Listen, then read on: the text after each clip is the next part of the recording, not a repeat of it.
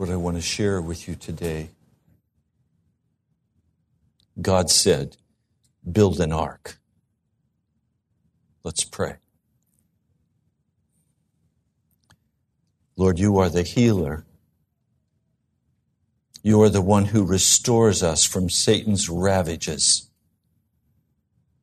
You are the one who washes us and makes us clean. You are the one, Lord, we worship. Would you come? Jesus, would you come and speak with our hearts now? I pray in your holy name. Amen.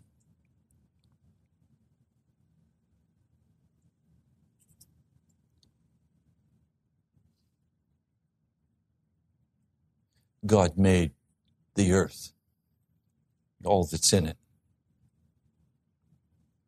He did it out of joy. He did it out of his own pleasure. He wanted a bride.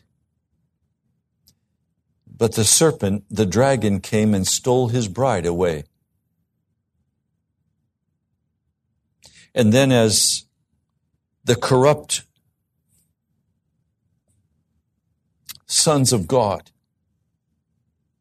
saw the daughters of man, saw that they were attractive, they began to take them as wives. And in Genesis, the sixth chapter, verse three, then the Lord said, My spirit shall not abide in man or with man forever, for he is flesh, he is corrupt. His days shall be a 120 years. And the Nephilim, or and the giants, the giants were on the earth in those days and also afterward. When the sons of God came to the daughters of man and they bore children to them. These were the mighty men who were of old, men of renown. You read of them in the Greek legends and myths. And God saw the wickedness of man was great in the earth, that every intention of the thoughts of his heart was only evil continually. And the Lord regretted that he'd made man on the earth, and it grieved him in his heart. Literally in the Hebrew, it pained him in his heart he was sorry he had made man. Because he made man, he gave him every beautiful thing. And out of the lust of his heart, man corrupted all that God had given him. He destroyed it, including himself.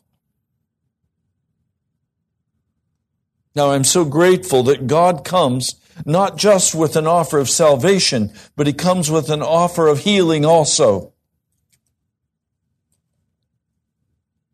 And finally, verse 6, this is chapter 6, verse 6. And the Lord regretted that he had made man on the earth, and he was pained in his heart. So the Lord said, I will blot out man whom I have created from the face of the land, man and animals, creeping things, birds of heaven, for I am sorry that I made them. But Noah found favor in the eyes of the Lord. If the fate of this world, if the fate of America hung on whether or not you are a holy man or holy woman, would you find favor in the sight of God today?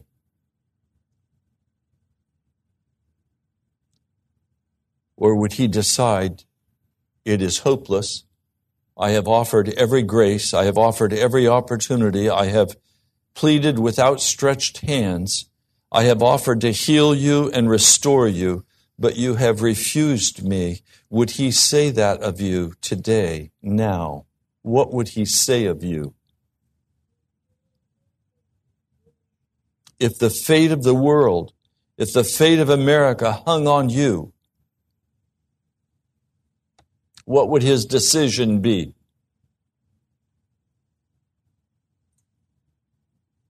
You know, I have to tell you honestly today. I was up very early before daybreak this morning, and I was looking, reviewing all of the wickedness of my life. As the Holy Spirit reminded me of areas that I had not remembered, not seen, not adequately confessed. Right now, for me, is a time of deep soul searching, examination of my heart. And I have to tell you that if, if my life was the basis on whether God would destroy America or not, he would vote to destroy. And one of the greatest sorrows of my life is the time I have wasted in foolish rebellion against God. I've talked to some men who have walked righteous before God, walking in the blessing of God all of their lives. I did not have that privilege because of my own wickedness in my own heart, making decisions. I don't know. It'd be interesting for you to go through your life and write down every major decision that you have made that you can remember, and then write down the result of that decision. And did that decision result in destruction in your life and judgment, or did it result in heaven drawing close and love and peace and joy flowing in your heart. I've been doing that, writing those decisions down, reviewing them, and then asking the Lord to reveal the depths of why I made that decision when I made it that I could understand the motivations of my decisions and face honestly those decisions and say, were those of God or were they not of God? And when I look honestly at the decisions, some were wonderful decisions of righteousness, and the resulting flow was blessing from Jesus. I've made other decisions that resulted in catastrophic loss for me and for my family. I don't want to make any more wrong decisions in my life. And I've had to walk through and say, okay, those motivations have to be utterly removed from my heart that I will never be tempted to go that way again.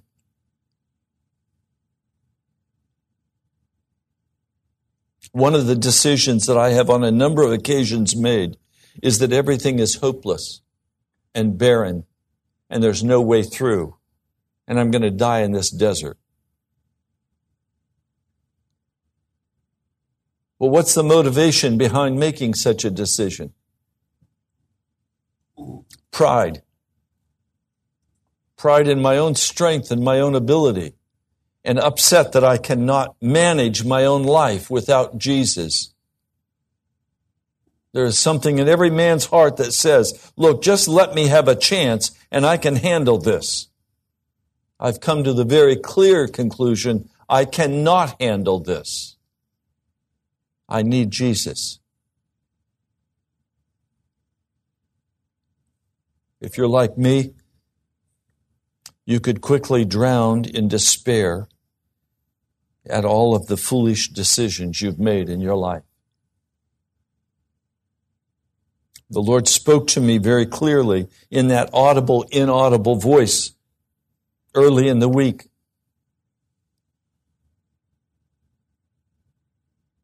And He said to me,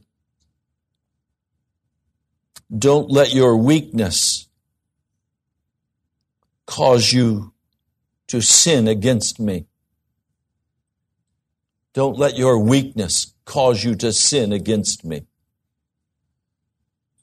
Of course, I recognize that our weakness is the doorway or the avenue by which the Holy Spirit wants to enter our heart and our life because His strength is made perfect in our weakness. But if in the weakness, the weakness of discouragement, the weakness of whatever it is, if that weakness I use poor decision making and I go forward to take care of myself, to salve myself in the pain of that moment. I block the avenue and the highway that Jesus wants to have to access my life. And so I don't confess and I don't repent and I have pride in my heart. And then my weakness becomes my sin, a place of rebellion against God, a place of lust, a place of drunkenness, a place of anger, a place of bitterness, a place of judgment, instead of a place of healing and love and joy in Jesus Christ. So we have to make very real choices about what is it that we really want from life. For these few brief years, we are fully into life. And so we can do our business, we can have our family, we can we can go about our life as we choose. But if those decisions are based on our weakness and we are defensive and we block the avenue of God that he would come and enter with healing in his wings, then our situation is quite hopeless. And pride blocks the presence of God from entering with healing and with righteousness. The power of God blocks. I'm wondering today, have you made decisions that you have to reverse? Some decisions I cannot reverse. They have been set in stone. There are consequences for my decisions. And I now have to live with the consequences of what I've created. But there is even in the consequences the grace and mercy of Jesus that he comes and heals the brokenness and shows me how the snare can be opened and I can walk free in the name of Jesus. I am so grateful today that there is no snare, there is no trap that God cannot release his people from and that he is not willing to release us from. And so as the love of God is poured out, we either choose to block that love and continue in our pride and arrogance and hardness of heart, or we choose to submit to that love and allow Him to transform our situation. There are other decisions that I have made that are within my grasp yet to reverse, to change, to alter. As the Holy Spirit speaks to me, I have to make that decision. Will I act on it? Or will I rebel? And finally, every decision becomes irreversible. And the consequences for those decisions begin to flood into our lives. And accompanying that is often misery, pain, sickness, brokenness, broken families. Every kind of wicked thing comes with decisions that were made that were not godly decisions, that were made out of our pride, out of our defensiveness, out of our logic and our planning. Now, none of us in this room are without suffering now the consequences of some decisions we've made. And some of those decisions we wish with all of our heart we could go back and reverse. But those decisions are set in concrete. They cannot be reversed. Now, we need Jesus to come in His grace and His mercy and deliver us from those poor decisions and open up a new path, a new way.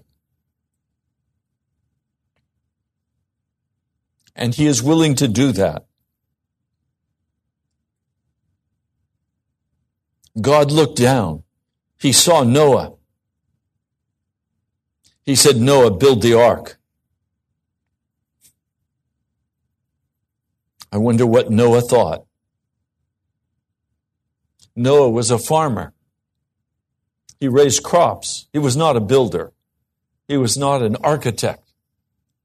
But God gave him the plan, told him how large to make it, told him exactly what he wanted done. Now, what's important for you to recognize is that this was an ark, not a ship. A ship has a rudder. A ship has a, the power of propulsion to move it. This was an ark. God had to be the rudder. God had to be the power that moved it. Jesus Christ is the ark. We enter into that ark and he said, I will only say and I only will do what the Father in heaven tells me to say and what he tells me to do. So God was the power that moved the ark to the cross.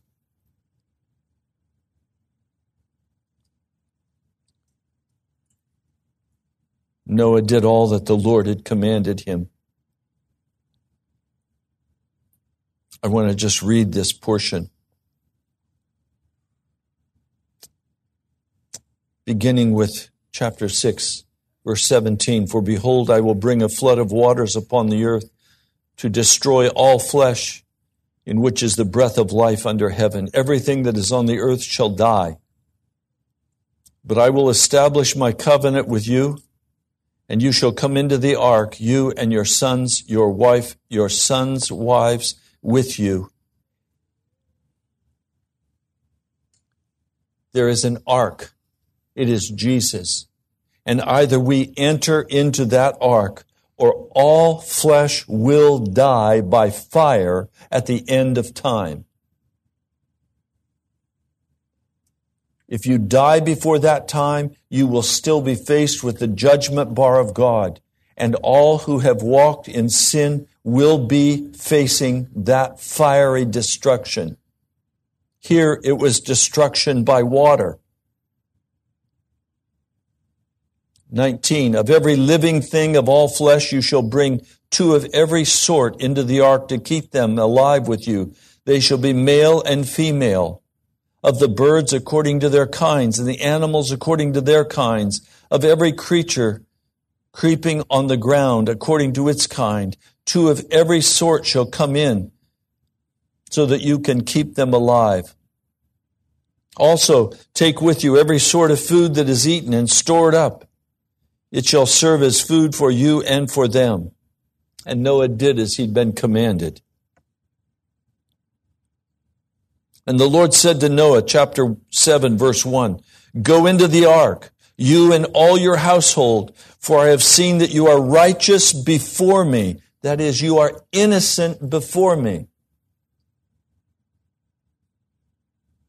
Take with you seven pairs of all clean animals, the male and the mate.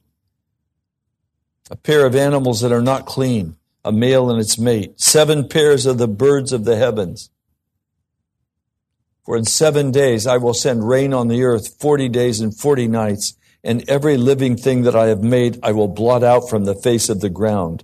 And Noah did all that the Lord had commanded him. And Noah was 600 years old when the flood of waters came upon the earth. And Noah and his sons and his wife and his sons' wives with him went into the ark to escape the waters of the flood of clean animals and of animals that are not clean, and of birds and of everything that creeps on the ground. Two and two, male and female, went into the ark with Noah. Now, I find this fascinating.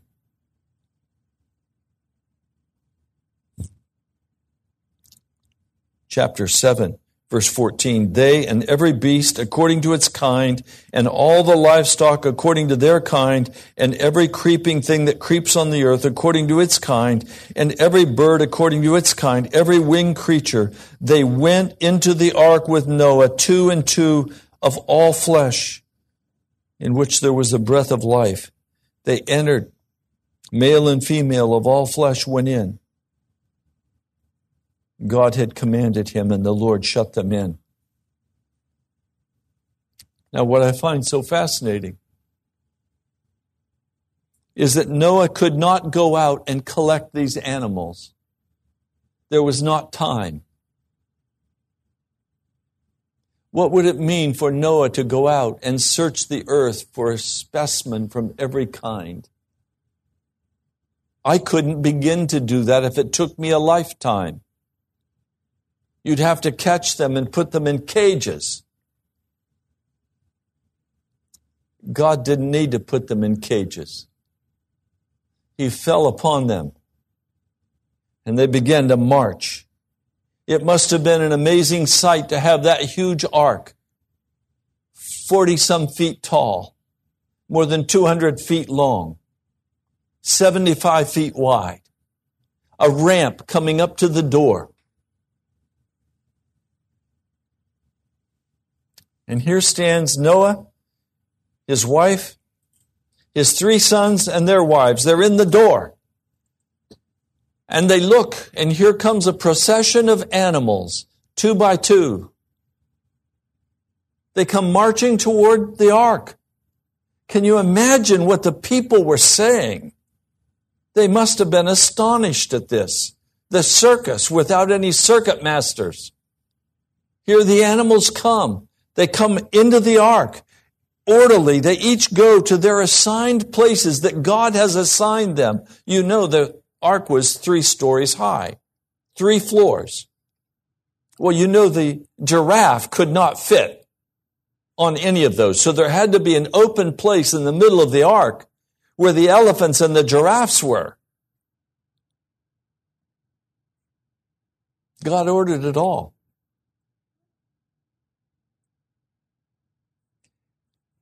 Now, the Bible doesn't say this, but please, may I share my thoughts as I meditated on this?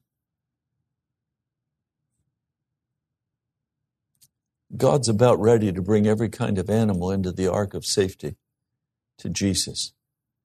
He's going to bring the pigs. He's going to bring the snakes. He's going to bring the elephants and the giraffes. They all represent people. If I were to ask you this morning, what animal would you most identify with? You know, is, is Peter a lion? Or a tiger? Or a giraffe? You know, is Liberty a hippopotamus? A horse, of course. Every one of us we could say, okay, we're that kind of animal. And the call of God is upon us to come into that ark of safety. I wonder if some of the animals God calls said no. I wonder if some horses threw up their heads and galloped away and said, Not for me. I'm not going in that stinky ark. I mean, you understand, it was going to smell in that ark. There was no flush bathrooms.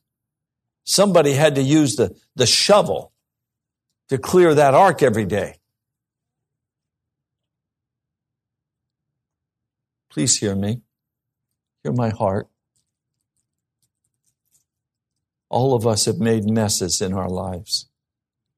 And God has had to come and begin to clean those messes up. All of us have made decisions that were not good decisions but by His grace and by His mercy, He calls us into the ark of safety.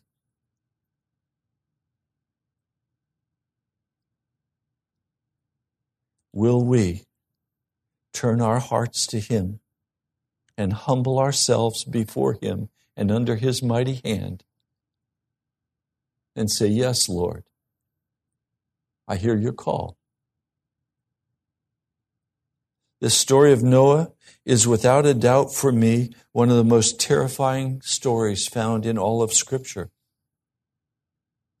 because it clearly depicts for us the wrath of God against all sin. It shows us the end of every person who walks in rebellion against the Most High God. it shows us there is only one place of security and safety, and that is making the decision that I will enter fully into Jesus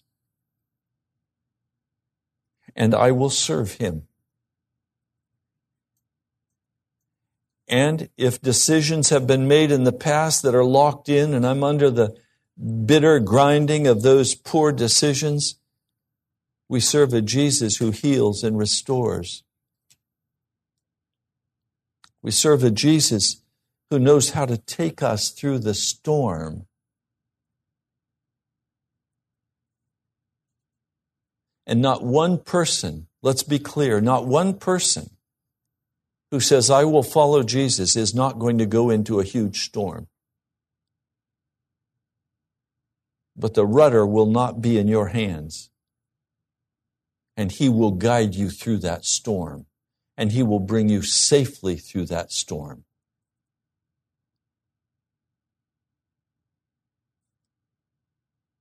The cry of my heart is, Oh God, forgive me for those decisions that were so unwise and so destructive to me and to my family.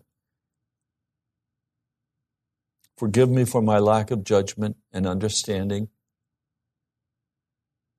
And Lord, I am utterly given to serve you.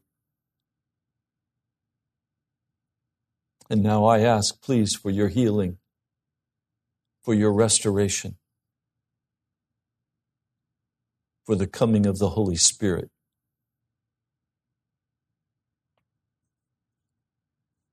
Lord, I thank you for the word you've given. I pray now that as we open the floor, for sharing. That you'll deal with each one of us.